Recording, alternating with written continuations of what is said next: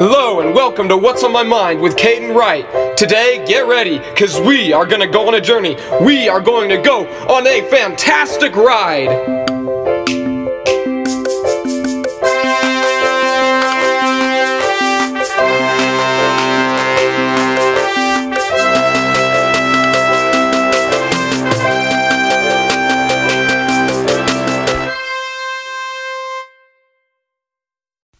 Hello and welcome to What's on My Mind with Caden Wright. Man, I love listening to the theme song before I record. It's always so invigorating. It's like y'all listen to the theme song before you actually hear the podcast, so I should do the same.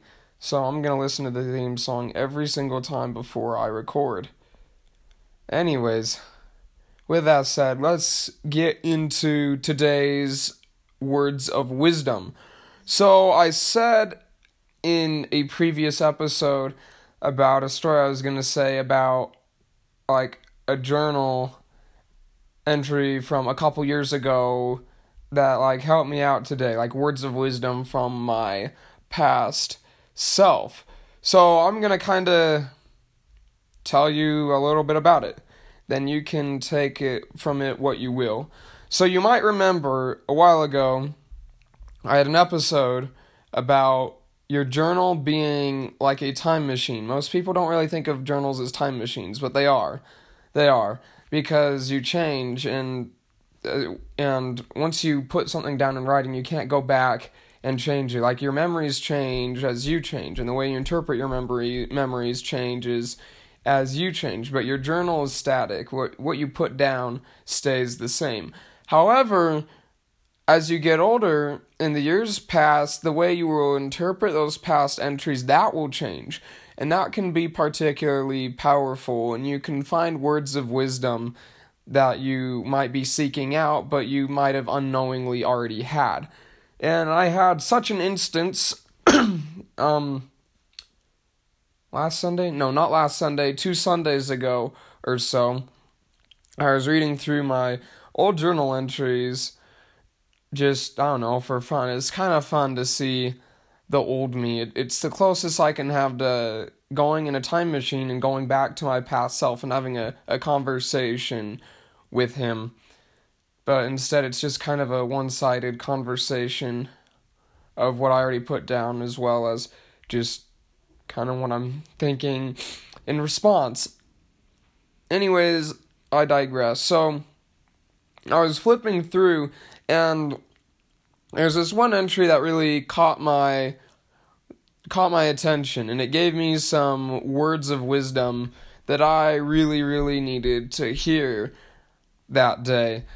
And it really was it was really refreshing to hear, because it was just, I don't know, like the twelve-year-old or thirteen-year-old me giving me some, giving the seventeen-year-old me now some words of encouragement and some words of wisdom, and reminding me what I already knew, but what I had at that point forgotten. But now what I'm starting to remember again. I know I'm kind of talking in quite vague terms here. It's because I don't really feel the need to disclose specifically what was in that journal entry, because that's not the point. The point is that your past self can be your greatest source of wisdom. And since you were once that past self, you know that past self perhaps better than anybody else on the planet. So you can really empathize with who they were, and what their concerns and struggles were, and what their strengths were, and just stuff like that. And it's really, it's, reading your past journal entries can be like going to a trusted source of wisdom, like your parents, or, I don't know, a teacher, or a, an older mentor, or a cousin, or brother, or sister, or something like that. Or, I guess, perhaps this podcast, although I would hope that you go to those other sources of wisdom first. But your journal can be your own thing of wisdom. Can be another source of wisdom that you can go to. which is why if you haven't already, start writing down a journal now. The problem with just photos is that photos don't... Photos are subject to change. Like, what I mean by that is the way you look at the photos is going to change, and it really doesn't tell you anything substantive about the photos. Or about, sorry, not about the photos, how you were feeling or thinking at that time. Like, it just doesn't, it's not the same as writing down your thoughts on paper. All it does is show how you looked back then, which is really, frankly, not all that important. It might be entertaining, but that picture isn't going to talk to you like a journal will, and it's not going to give you any insights into your thinking back then. And you might notice that I almost talk about like the past self as another person. And that's on purpose. That's deliberate. It's because I believe that your past self and your present self are different. They're different people. Even though you are physically the same and you're in the same body and you've had the same mind, you grow and change. So you are not the same person as you were a few years ago. So again, I know I've said this in the journal episode, but I really highly recommend, I really encourage, strongly encourage that you start writing in a journal.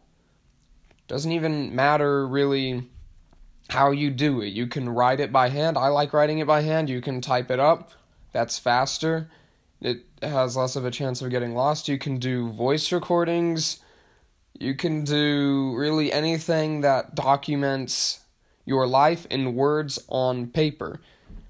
Ah, yes, I just remembered something else. Like your social media pictures, it's like you might be like, a picture is worth a thousand words. And it's true, but those thousand words are going to change as you are, which kind of defeats the whole purpose of the words of wisdom thing.